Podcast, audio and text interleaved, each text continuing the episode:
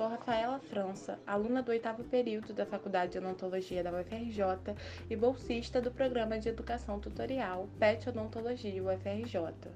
No episódio de hoje, falarei de forma breve sobre o desafio do tratamento ortodôntico em pacientes com anemia falciforme. Como já se sabe, a anemia falciforme é uma hemoglobinopatia de etiologia hereditária com a maior prevalência no Brasil, principalmente em indivíduos pardos ou negros, justificada pela alta miscigenação no país, sendo considerado um assunto de saúde pública. A doença representa uma anemia hemolítica crônica provocada pela mutação genética da molécula de hemoglobina, cujo gene da globina beta dá origem a uma hemoglobina alterada chamada hemoglobina S, ao invés da hemoglobina A, considerada normal.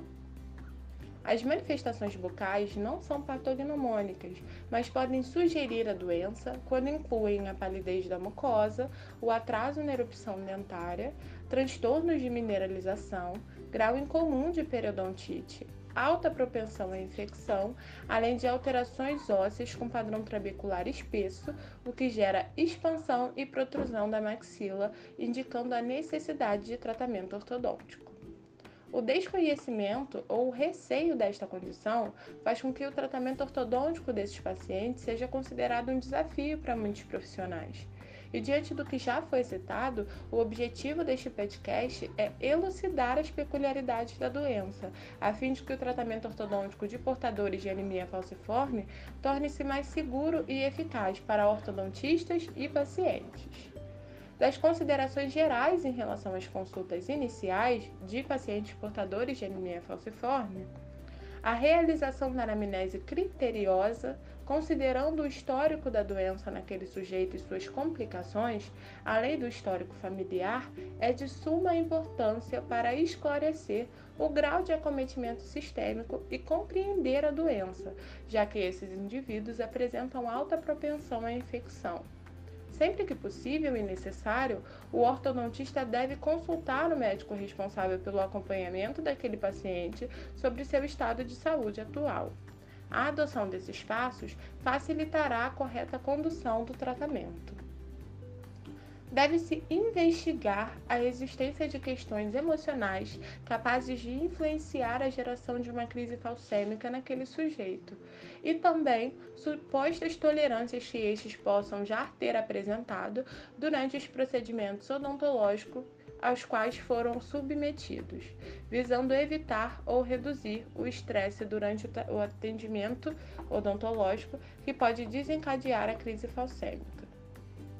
As consultas devem ser curtas e espaçadas, com intervalo de 3 semanas ou mais para o auxílio na restauração da microcirculação local após a movimentação ortodôntica, tendo em vista que a microcirculação, por conta da doença, fica comprometida.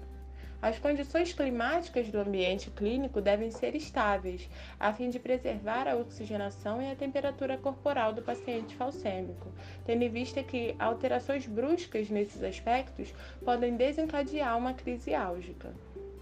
A palidez da mucosa, o atraso na erupção dentária, os transtornos de mineralização, o grau incomum de periodontite quando presentes, mesmo em indivíduos que não possuam um diagnóstico fechado para a doença, podem sugeri-la e, por esta razão, a realização de um exame físico extra e intrabucal minuciosos torna-se imprescindível.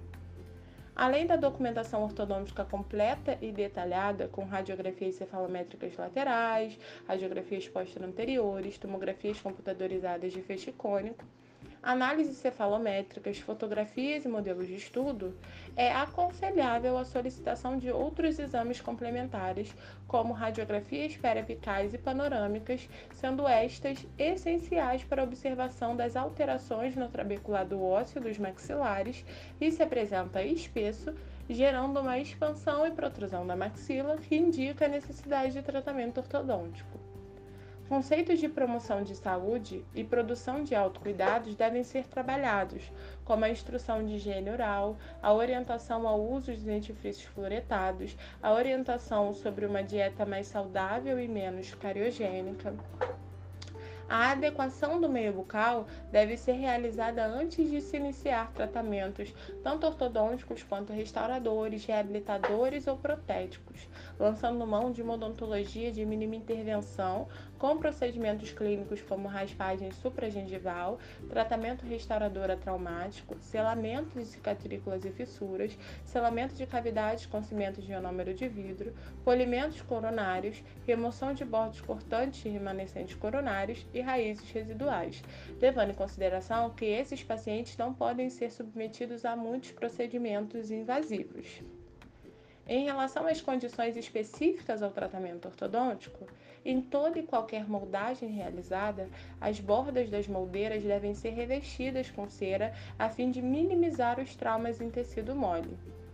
A detecção e intervenção da maloclusão deve se dar de forma precoce. O tratamento ortopédico e ou ortodôntico interceptativo ou preventivo são os mais aconselháveis.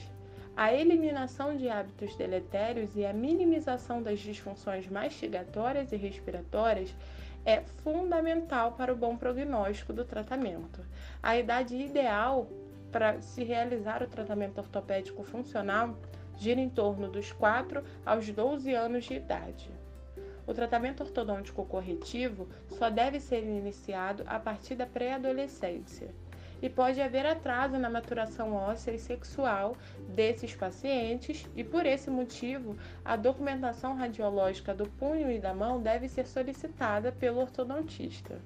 As movimentações ortodônticas devem ser realizadas com o uso de forças leves e contínuas, pois há uma maior possibilidade de necrose pulpar, reabsorção radicular em dentes rígidos, episódios de dor mandibular, além de maior suscetibilidade de infecções desses indivíduos. As forças intensas aplicadas durante a ancoragem extraoral e disjunção maxilar também devem ser levadas em consideração no manejo mais cuidadoso do tratamento. Além disso, há a necessidade de realizar profilaxia antibiótica em procedimentos invasivos e que ofereçam risco de bacteremia, como a instalação de bandas ortodônticas e de elásticos separadores. A cooperação do paciente durante o tratamento ortodôntico é imprescindível, principalmente no controle do biofilme, e por essa razão, o profissional deve lançar mão de artifícios para manter o paciente. Pode-se concluir que o tratamento ortodôntico de pacientes falcêmicos é demanda real, exige conhecimento das limitações e os cuidados especiais locais e sistêmicos com esses pacientes e, portanto, o ortodontista deve estar ciente das particularidades desta doença. Muito obrigada e até a próxima!